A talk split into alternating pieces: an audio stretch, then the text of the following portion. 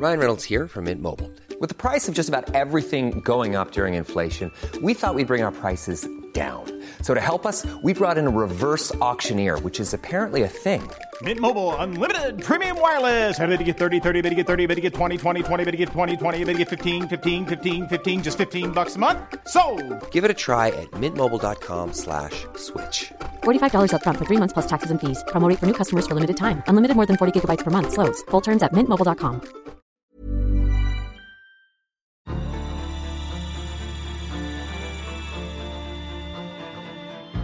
The National Security Podcast is taking a short break for the holidays, so we're revisiting some of our most popular episodes from 2023. From all of us at the ANU National Security College, happy holidays. Welcome to the National Security Podcast. I'm Katherine Mansted, a senior fellow at the ANU National Security College. I'm also the director of intelligence at CyberCX. Today's podcast is being recorded on the lands of the Ngunnawal and Ngambri people, and we pay our respects to their elders past and present. Today, I'm very fortunate to be joined by Bec Shrimpton, Director at the Australian Strategic Policy Institute, responsible for convening the Sydney Dialogue, which is the premier policy summit for critical, emerging cyber and space technology. Beck, welcome to the National Security Podcast. Hello, Katherine. Delighted to be here. Thank you. So, this podcast is about big tech, which gets a bit of a bad rap these days. We know it's very powerful, uh, and we know that it's telling us something about a broader trend in national security that a lot of power that once resided with governments only now sits with the private sector. Um, but there's more to this story. Um, we also are seeing around the world, um, China started it, but the US is trying to catch up. Um, I would argue a reassertion of state over market. Industry policy is back in vogue. And of course, technology is one of the big sites of geopolitical contest of our era. Uh, we're moving away from globalization to more of an emphasis on sovereignty industry policy uh, and trusted allies and partners rather than the world at large. So, to help me unpack all of this, Bec, I'm not even sure where to start, but I'm going to throw something uh, to you to get your observations, um, which is a very broad conversation. Why do you think that we are having a conversation on the National Security Podcast about big tech? Well, a great introduction, Katherine, for a start. Thank you. And a great question to start with. But I would uh, I would answer that in uh, in a relatively simple way and just say um, you kind of almost said it yourself there. We've really seen the locus of innovation and the drive of commercially available technology um, move into the hands of the private sector, very firmly into the hands of the private sector, certainly in Western countries and under a market led or a market oriented model. So what we've um, and what we've seen accompany that, I think, is not only that change of of locus of of innovation and change, um, but we have also seen um, a comp- the, the speed at which technology is evolving, the speed at which uh, companies are adapting, technology is actually being applied and commercialized, that very speed has completely changed the dynamics of the technology landscape. And it has, in my view, meant that technology is now actually a driver of geopolitics, where before it might have been a, something of a support act. Now it is uh, it is quite firmly in the lead in, in many areas, with governments scrambling to catch up, to understand how to legislate correctly, how to regulate correctly, um, to understand where we're coming up against some really difficult challenges that are stemming not only from differences and you again you hit this on your on your excellent intro but you know really differences in the model of state over market and that relationship between industry and government um, so we we are seeing a bit of a reaction here, but um, you know, again, it's it's it's going to come down to speed. It's going to come down to adaptability, and it's going to come down to understanding exactly what's happening.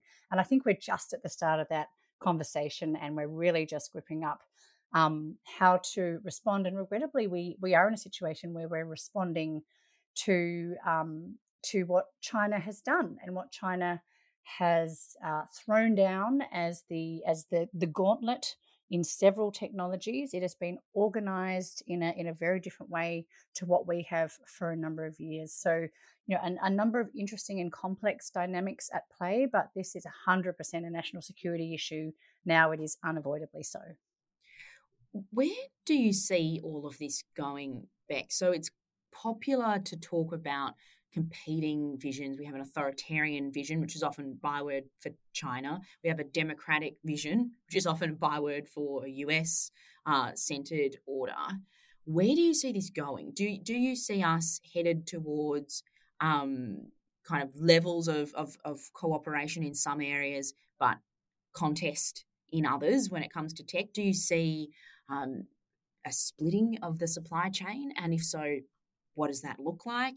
Do you see the West just starting to look more like China uh, and starting to control our tech industrial base, uh, like China's been doing, as you suggested, for um, some decades now, back in the 1990s, if we think about when the Great Firewall, for instance, was going up in China?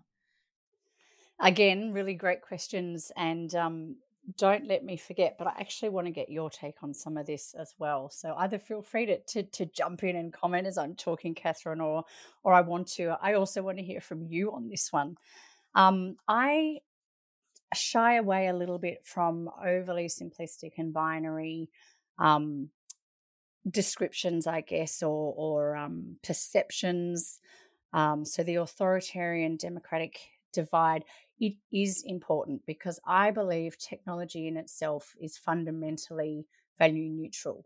And where it gets its value from, and you know the, where it gets its um, power from, its ability to either um, you know uplift and empower and give voice to and democratize or to oppress um, and surveil and monitor, etc. That context is given to technology by the value system and the political framework and the governance framework within which it is applied. So, one of the problems that we have at the moment is that there's um, technology has got ahead of those policy frameworks and often ahead of legal frameworks. So, we're sort of working in something of a vacuum of certainty around the rules of the road, around standards. These are being de facto set um, either by um, countries like China which are very much putting their political, um, their ideological, and their values stamp um, on their product. Or, um, or there's just you know big tech, um, and that that means big tech from any any part of the world is really writing the rules too, and and often not wanting to, often not by design. They're not setting out to set standards, but they're just innovating and commercializing and getting product out onto that market and into the hands of consumers so fast that they're just setting rules and standards by you know by accident almost. So we do need to uh, we do need to catch up, and we do need to think and keep a really firm, you know, anchor on you know why there are differences between how technology is applied and that the models do matter but i don't think there's an automatic authoritarian good democratic bad um, what i think is really interesting is we are definitely seeing a shift towards industrial policy yes 100% it is back in vogue i think this is a correction that the west probably needed to make recognizing that actually you know while we had built uh, an entire system. And the internet is the classic example, right? Was came out of the US system, built on the principles of free, open, fair, um, and and really about access for all and, and true democratization of information. Um, unfortunately, that that ideal has not survived contact with some authoritarian nations who have who have sort of changed that a little bit um, and then you start to think about the players who who are utilizing the internet or, or information technologies like social media, etc. And we have found ourselves very rapidly on a deeply unlevel playing field. So I think what we needed to do and what we're seeing in the West is just an attempt to say, hang on a minute, um, we've clung very tightly to the ideals that were uh, there at the start, the establishment of this technology breakthrough that we called the internet. But um, now we have run into reality, and now we have seen our freeness and our openness turned and used against us. We're having information manipulated. We can't necessarily trust what we see. Um, in terms of industry corporate uh, access and um, cooperation, we now have big American companies going to the government saying, uh, we can't compete uh, with Chinese companies. We can't get to that price point. And the reason we can't do that is because you haven't invested in us in the same way um, that China has. So we will always be outcompeted on price when you've got such a heavily subsidized, you know, really unlevel global playing field. So some of this industry policy is good. Um, and it is a correction and it is necessary because it reflects reality. But I would not want to see us go too far down the same road as China. That is not the model. Um, that model has some serious problems. Um, and again, this is where I might like to like to turn to you. I think there's a necessary bifurcation of technology. There is a necessary splitting, indeed.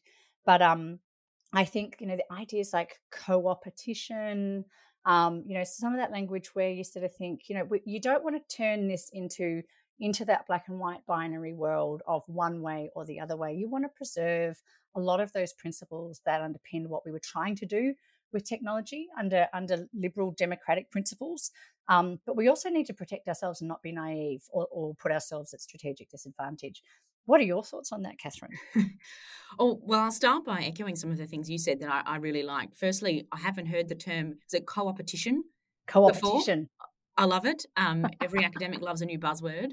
Um, I also like there that you were focusing very much on how technologies are applied as opposed to the technology itself. And I think sometimes we get in def- definitional definitional circles when we're talking about emerging or critical tech because some people are talking about the kind of foundational basic research and AI as, a, as an entire concept, whereas others are talking about well, let's look at how AI is applied to government decisions, or let's look at how it's applied to uh, surveillance. Uh, and I think that's possibly a more um, useful conversation to be had to be having one that's focused on application because it also helps us to zero in on one of my other favorite concepts which is risk and how you manage risk and how you assess risk and i think that's probably my version of co-opetition is thinking about um, what when we're thinking about a particular bit of technology or a particular application, whether that's TikTok or surveillance cameras, to take two things that have been very topical in Australia and the US and other places of late, it's thinking about how those applications might cause risk to our security, our democracy,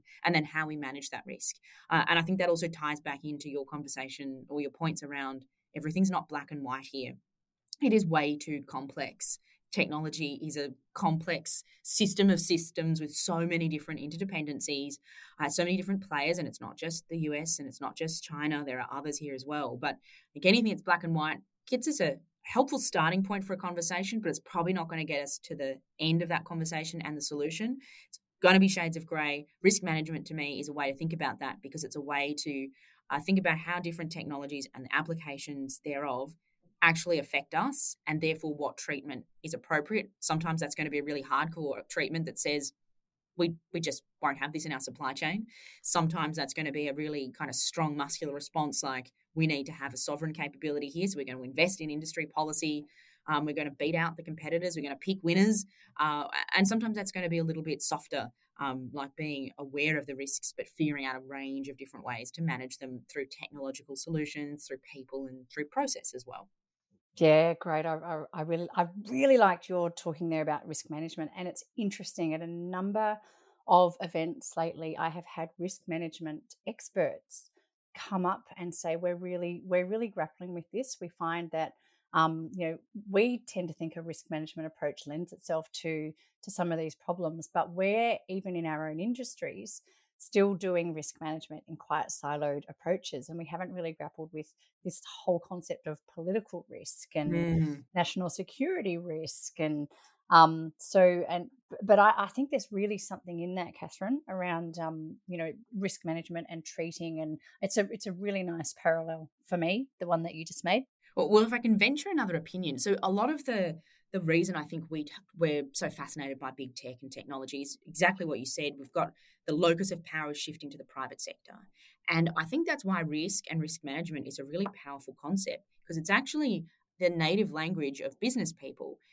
businesses think about risk all of the time. And when we are able to have conversations about risk, it gets the government people in the room um, on board. It gets the business people in the room on board. And I think it gets more cut through and kind of common ground than some other frameworks we've maybe used in the past. Even talking about the national interest um, is weird and complex for a lot of businesses, many of whom are cross border, and most of whom don't spend their days assessing and thinking about national interest. They're thinking about shareholder value, they're thinking about um, what their products and services are. So I think risk is almost that that uniting term that can bring both the private sector and government together when we address what's a pretty complex problem set. But I'm going to throw it back to you now. Yep. Yep. That's okay. enough for me. Um, and I'm gonna I'm gonna throw you um, the, the, the curveball that I I foreshadowed before. Everyone's talking about around the world at the moment. That is TikTok. Um, now, of course, TikTok's a social media platform. And we often, when we're talking about big tech, go straight to social media. It's about a lot more than that, but I'm going to fall into the trap because it is so topical. And it's a really good example of uh, something where we've got an authoritarian uh, linked platform in terms of TikTok. Its parent company, ByteDance, is a Chinese company, but it's also not state owned. It kind of exists in this grey zone of of, of Chinese um, within the Chinese system, within Chinese law, but it's not state or a government platform. Um, but it's pretty controversial right now. We've got governments around the world taking it off their devices. We've got live debates, uh, particularly in the US, but in other places, about a more uh, wide ban, a more kind of broad spectrum ban of TikTok. What's your take on all of this um, conversation? Is, is TikTok a canary in the coal mine for conversations we're going to be having ad infinitum about Chinese technology companies and their products and services? That's a nice term, canary in the coal mine. And I think it's, uh, you know, in, in a couple of years when we look back, it, it maybe it may like like Huawei and the and the five G moment. This might be another one in and for the social media um, and the online world. Um, so there are several aspects to this. I, I will first say um, I am not the resident expert, but I'm incredibly proud to say ASPI's done a lot of really great work, very granular work, uh, and very data driven work on the issues associated with TikTok. So anyone who's really interested in this, please do go and check out that product because it's um it's a it's very rich with with information and most importantly like really really strong evidence for for what it's talking about. There are two key aspects. One that most people sees on here is the data, the security of data, safety and privacy of data. Um, and you touched on this before. Does it matter? I mean, so many of us uh, are just so keen for convenience. You know, give me convenience or or give me death that will sign away almost anything when we when we hit those ticks on the privacy agreements. What we're not understanding when we tick those things with um, a, a company that comes out of China is, as you said, they are held to Chinese laws and they are incredibly different to the laws that apply in the United States, in Europe, um, in Australia, certainly, in, in most other parts of the world. And that does mean that that data is um, going to be made available to the government for whichever purpose it needs, be that intelligence, be that feeding the big data machine that creates AI as a capability, so, you know, just just the sort of the data harvesting side of the house is is risky. A lot of people will say, well, it's TikTok, it's silly little videos, and it's, you know, it's just fun. Um, so what if they get sort of some of that data from me or they get my views? Well, you know, let's not forget that this is all feeding a machine. Um, and it is doing so in ways and it is able to be used in ways that it cannot be in our, in, the, in our system. So when you tick the tick on TikTok, you it's not the same as as as ticking the tick on uh, you know I guess Facebook or or Twitter, and even those uh, platforms have have concerns, right? But I think that the lesser known and less talked about issue here that I think is probably equally or more important is around narrative and information manipulation. And let's, um, I think, recognize right up front here that TikTok is a heavily government censored platform. Um, so what you are seeing is not just people putting out whatever they want. Um, what you know, they're feeling like doing a nice little dance and talking about what you know. It can seem really benign and really fun, often it is actually a tool of propaganda. It is shaping perceptions and it is doing so very deliberately. Um, and it is often doing so at the behest of the Chinese government. This is a key difference between the way platforms work uh, in the West and in authoritarian, authoritarian nations like China. And again, like you said, China's not alone. Um, you would have had a lot of Russian tech companies working this way and, and Russian social media, uh, Iranian, etc. Um, so look, it is it is this discourse shaping um, and perception shaping that actually is is really quite concerning because it operates at that level almost below below the conscious.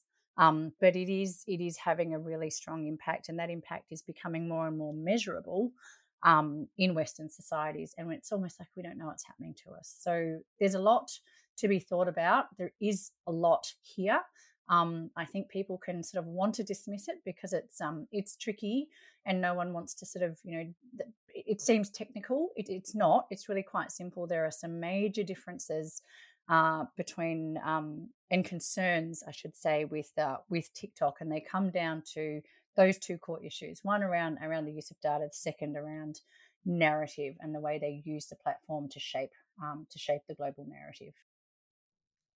We'll be right back. Hey, it's Ryan Reynolds, and I'm here with Keith, co-star of my upcoming film If, only in theaters May 17th. Do you want to tell people the big news? All right, I'll do it. Sign up now and you'll get unlimited for $15 a month in six months of Paramount Plus Essential Plan on us. Mintmobile.com slash switch. Upfront payment of $45 equivalent to $15 per month. Unlimited over 40 gigabytes per month. Face lower speeds. Videos at 480p. Active Mint customers by 531.24 get six months of Paramount Plus Essential Plan. Auto renews after six months. Offer ends May 31st, 2024. Separate Paramount Plus registration required. Terms and conditions apply if rated PG.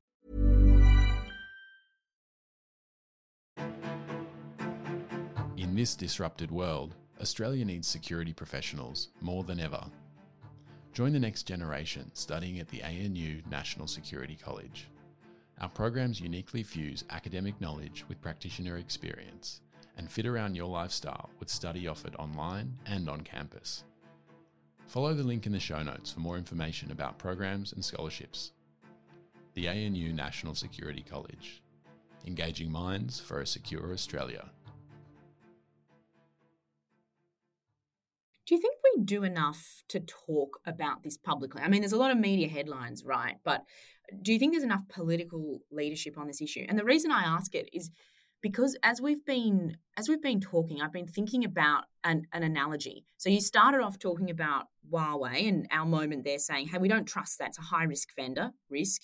We don't trust it. Um, but whether or not we had Huawei kit in our 5G or another uh, company's kit in our 5G, kind of doesn't matter to the average consumer. It's a bit like, I don't know, car analogy, not my strong point, but it's like a carburetor from company A versus one from company B. You don't see that when you're driving a nice shiny blue car.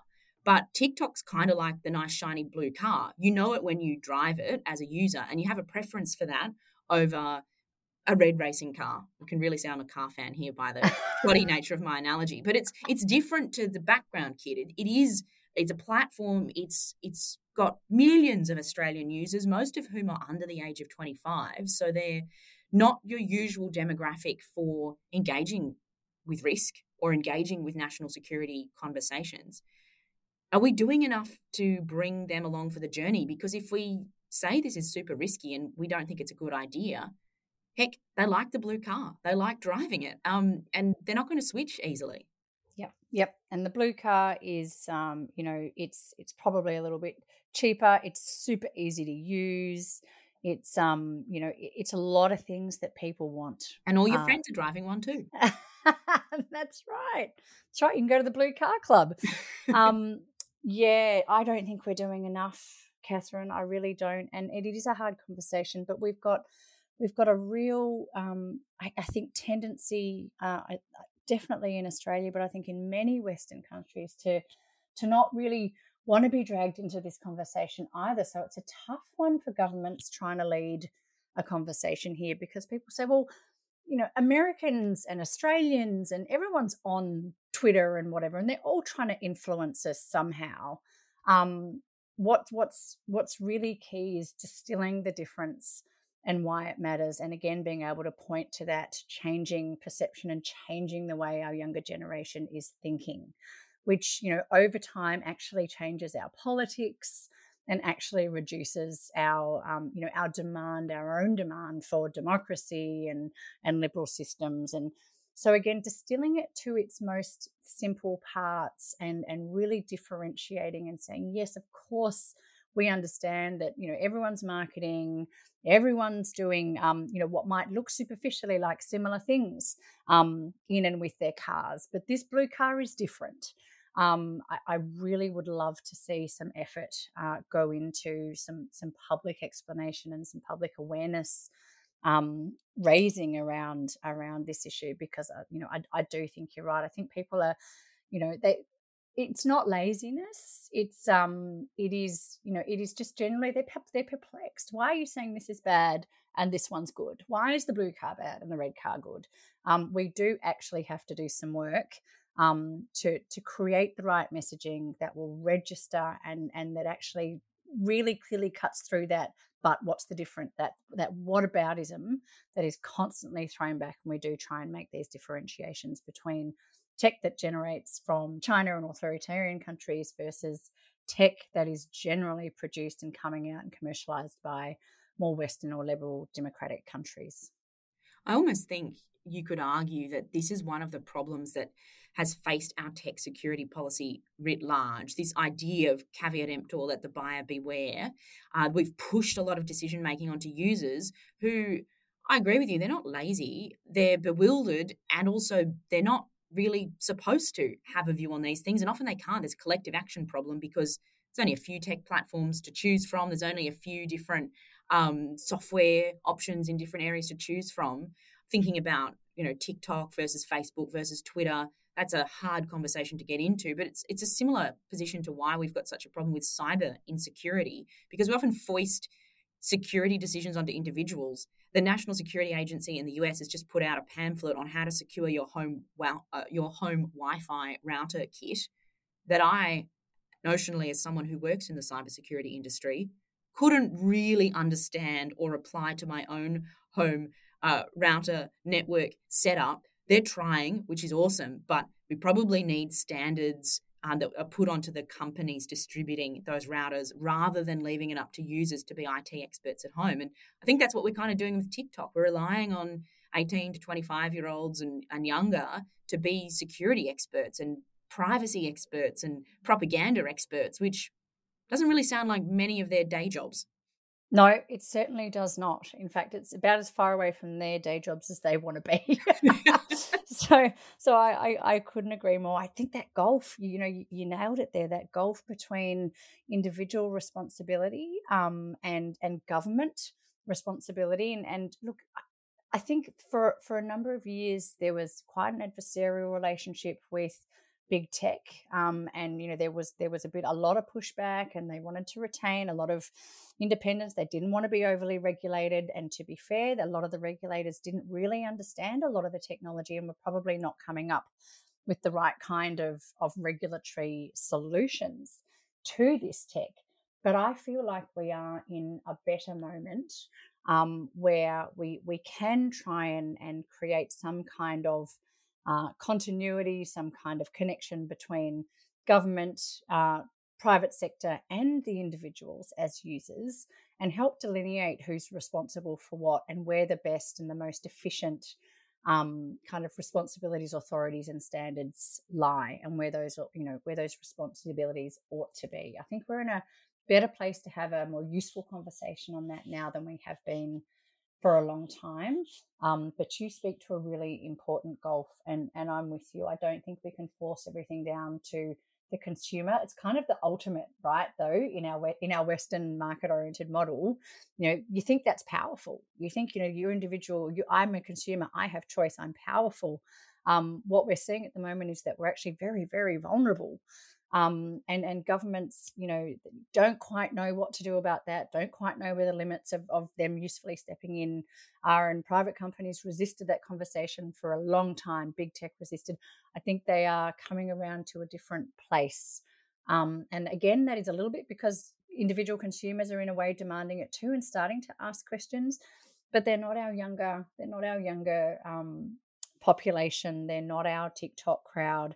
And and like I said, we've got um, you know, we've got some real dangers in some of these platforms that are very difficult to explain, but we need to demystify and we need to take the hard, sort of perplexing nature or character of that conversation away and just um, and start communicating with with all levels of society because the other end of this of course katherine is the elderly mm. super super vulnerable they need things broken down and kept quite quite simple you know why would you use this tech? Why would you not? And how can you protect yourself?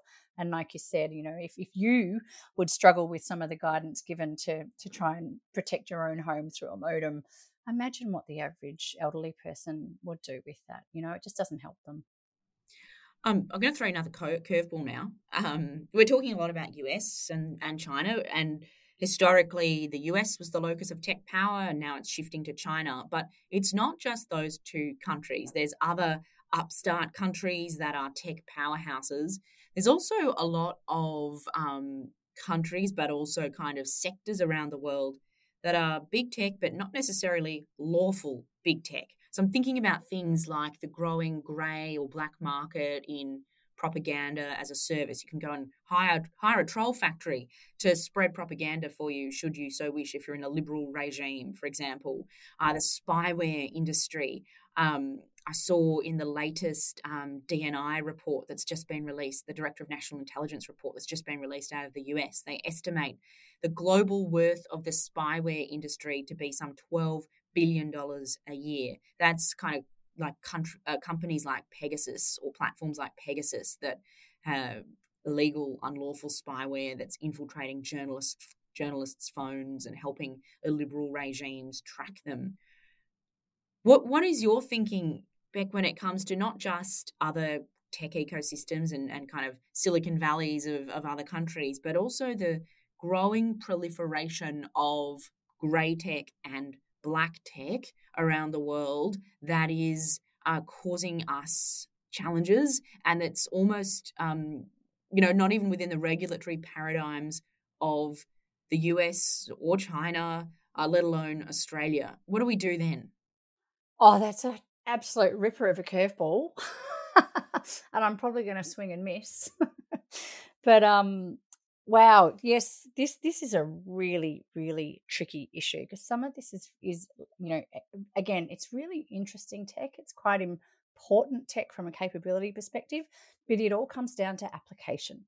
Um, and and the fact that we uh, you know we are increasingly seeing this um, available to used by um, you know those of us even in you know even in Western liberal democracies that you would think might have a have a different standard is is is concerning. It's not overly dissimilar, I don't think, in the way that we're grappling with it or or failing to grapple with it to grey zone challenges that we talk about in a military sense as well, right? Because it's it's um it's one of those things that has sort of snuck up on us. It sits in that uncomfortable space between you know really clear legal boundaries or rules and norms and and not um, a lot of this is is likely criminality, but how do you pick up um, and, and go after sort of criminal aspects? Is it even criminal? But again, this is where um, you know why we're talking about this on this podcast is that the technology itself has just got so far ahead of our own ability to respond to it as governments, individuals, and systems. Um, this is this is a, a driving force behind why we've established the Sydney Dialogue because we think this is just increasingly urgent. The speed is only getting faster. Um, and it's exactly these kinds of complex conversations that we want to have and, and just to try and see look, is there more consensus here between government, industry, and civil society than we perhaps first thought? There, is there some low hanging fruit that we can that we can get after? But this particular case, I mean, I don't even think this is talked about enough. You know, you, you mentioned this in, in TikTok. Do we need to be talking about it more? Um, I wouldn't be surprised if there are listeners on this podcast who, of course, they've heard of Pegasus when it when it hit the news um, because of specific high profile cases where it was unearthed, but who otherwise don't understand that there's this proliferation of grey and black tech and what what that even is and what that even means.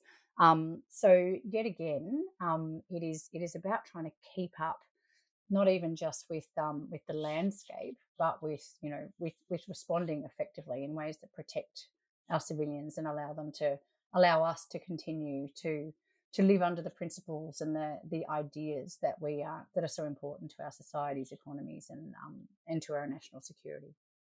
Now, you're not paying me for this, but you did mention the Sydney Dialogue. Uh, and I thought I would give a shout out uh, that it's happening in April, the 4th and the 5th of April. It's a, it's a highfalutin, invite only crowd, but there are some public, uh, or at least one public live streamed component, I understand. So there's a way for everyone to be involved.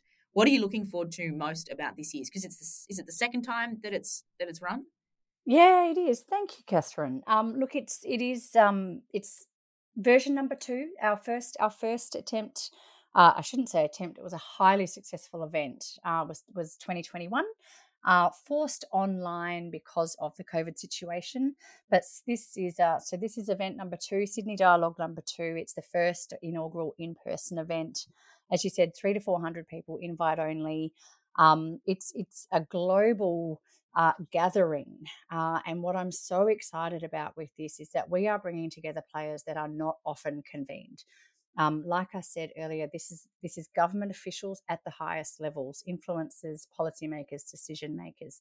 This is industry itself, big tech, small tech, startups, um, innovators, entrepreneurs, um, those that that group plus civil society and civil society being your academics your think tankers but um, but also advocates people who are who are thinking deeply and feel very strongly about rights and and principles etc so it's bringing those sort of three core constituencies together and the reason we're bringing them together is as we have just talked about and is apparent through this whole conversation there is no one part that gets this right and solves the problem for everybody else it is a collective action problem. So um, we need to do that.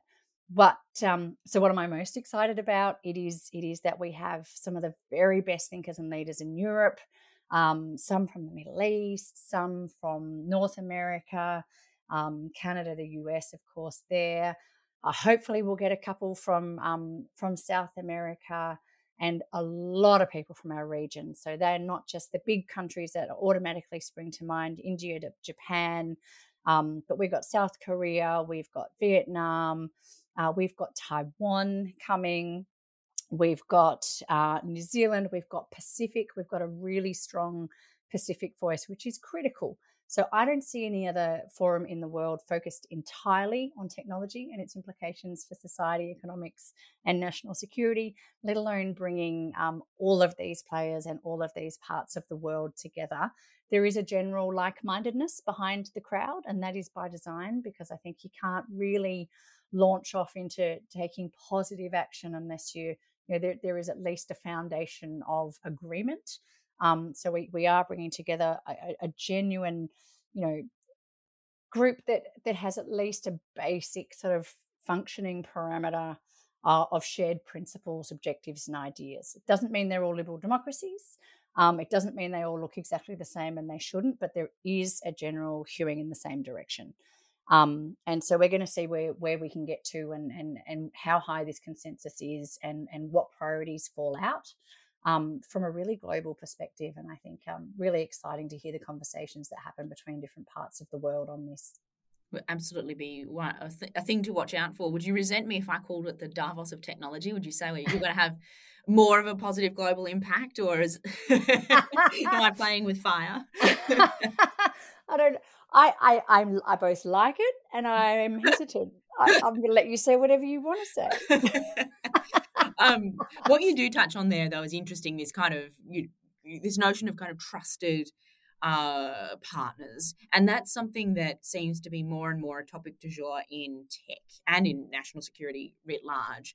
Uh, and I'm going to play a little bit of national security bingo now and say the words AUKUS. Actually, I'm going to say AUKUS Quad um, and just get everyone's bingo card kind of going wild here. Uh, because it's interesting that there's a tech dimension to both of these, right? The Quad used to be very much a traditional security dialogue, we had a tech layer introduced a couple of years ago uh, between. Uh, that's the, the dialogue between Japan, India, Australia, the US.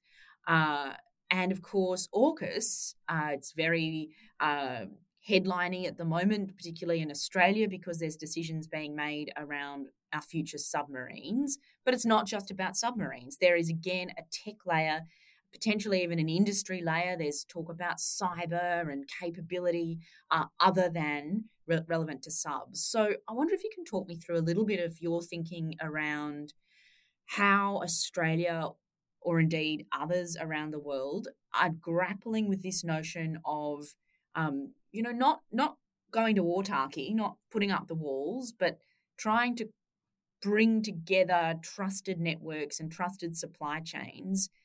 How's that going? Um, and what should we expect to see emerge from this space in future? Yeah, it's interesting. It's um it seems like something of a no-brainer in concept, right? You know, like-minded, trusted partners working more closely together and sharing more and making sure that we are more more than the sum of our parts, and that you know together we have this collective, um, you know, collective sum of capability that you know really gives us you know the ability to maintain our edge and and and preserve our way of life. Um, the practicality of implementing something like what AUKUS envisages, especially in Pillar 2 on the technologies, um, it's way harder than than you would than you would think. Um, it's hitting up against a couple of things. One, um, a range of export regimes, legislation, etc., that were designed for and in a different century completely, that are very much agnostic as to ACTA, so that treat um, so for for the US, for example, if it wants to export missiles, um, it treats uh, an application for for that transfer from Australia exactly the same way as it would from from China or Iran. Like there's just there is an agnostic approach, and this is uh, this is the same thing that sits at the centre of our trade, the world trade regime too. This non-discrimination, which is beginning just to be eroded and and, and chipped away at. Um, to realize something like AUKUS, which is a very formal security pact. Um, and it ties very closely by design, very close trusted allies. Um, we do still need to break through and like you said we need to we need to find the right balance between this tendency at the moment that we all have towards sovereignty and home shoring and thinking of security of supply as being as close to home as possible um, and really and balancing that and offsetting that with the efficiency that comes from from alliances and collaboration, um, the ability to to leverage niche capabilities, so specialties that others have that you don't. Um, but again, we have got rules kind of getting in the way at the moment of that being implemented very practically. The quad's are a little bit different, um, and I know that people do, uh, you know, they don't actually differentiate necessarily between a grouping like AUKUS and the quad. The key difference being though is that um, the, the quad is not a formal security pact. It is a grouping that does, among other things, um, deal with um, some security issues cooperatively and collaboratively. And tech has become a part of that. Um, and it's a really important part of that. And I think um, the you know they're going after really quite different things. So AUKUS is really at that pointy end. It is at that sort of more military, high high end contingency, preparing for um, you know, for, for military advantage and military competition. The quad is more about sort of, you know, the broader societal, you know, those ideas around free and open Indo Pacific, for example. How do we use technology and how do we work better together um, to, you know, to make sure that we're keeping our, our region uh, open and functioning, etc. So a little bit of a difference, but a lot of hope pinned on both of these um, mini laterals, new groupings, um, again, they've come together for specific purposes in specific contexts. We're going to see more of this, I think, um, and that would be my top line takeaway: is that this this whole idea of minilateralism or agile coalitions that build around specific interest sets and recognize either shared concerns or shared capability objectives. Um, I think we're going to see a lot more of it. Um, and I'd like to see us be able to leverage things like the quad and not be too shy to say, look, while it might not be an AUKUS, it's not a pact, it's not an alliance. Um, it's certainly a group of very powerful and very complementary countries that can do an awful lot of good for them, not just for the countries involved, but for the region.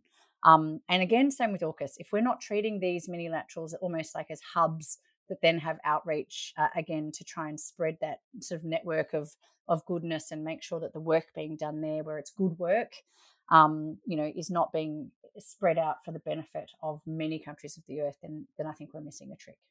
There's something inherently radical in what you're talking about, though, because as you say, we're butting up against systems designed in a previous century centuries uh, systems that we had a lot of buy into like non-discrimination the kind of ethos of globalization which maybe adds some irony to my davos of tech comments. But do, do you see uh, the the shift in western liberal democratic countries at the moment as being a bit radical where we're breaking away from some of those principles we've held dear whether that's around trade whether that's around being agnostic about where goods and services come from. A widget is a widget is a widget. Doesn't matter. Now we say some widgets look uh, quite different. They function quite differently. They've got different levels of risk. Is this a radical concept? And if so, where's the new settling point? Uh, do you think we're we're there yet, or we're in for a bit of pain while we we wrestle through this? And that's where I'm going to leave the conversation. By the way, so this is the this is the kind of final final minute uh, on the spot. Um, the, the the the million dollar question. Um, off you go. yep. Thank you. I, I think it is radical. I think we need to be radical, but we need to be radical while remaining anchored to some core ideas that make us who we are and that make our societies what they are. Um, and that is the key, right? We can be radical, um, you need to make radical change, but you can do that without completely upsetting the apple cart and turning into something that you don't want to be. We have not settled on that right point yet. We are struggling enormously with this. I don't think we are yet being radical enough or bold enough. Um, and to the point that you have made consistently, we are not bringing the publics along enough. Um, so they don't necessarily understand the need for it or, or what it is that we're doing. Um, so I think we're in we are in something of a pain point, but I'm also hugely optimistic that we'll get through it because I think we have um, the the imperative is there. Um, the understanding is getting better. The conversation between the right actors is getting better. But that willingness to be really quite radical and very bold with some ideas that have really long heritage in our systems, um, you know, we're going to have to say some sacred cows. And I'm not seeing quite yet uh, a real willingness to do that and take the public along. Really important part. Wouldn't be a tech conversation without us talking about being bold and maybe breaking breaking some things along the way as we move towards a better future. Um, Bec, this has been a fantastic conversation. Uh, there's so many new ideas that are kind of percolating in my head, uh, but the, the key one to me, the key concept I'm going to remember from this is co co co-opetition competition. You've already yeah. forgotten how to pronounce it. Uh, I love that. I love that to kind of say we don't need to compete all the time. There might be ways we can and should collaborate. I think that's almost the the, the topic of the zeitgeist, whether we're talking security or, or tech. So. Bec, thanks for joining us on the National Security Podcast. I hope to have you back soon and good luck with the Sydney Dialogue. Great chat, Katherine. Thanks so much for having me on. I loved it.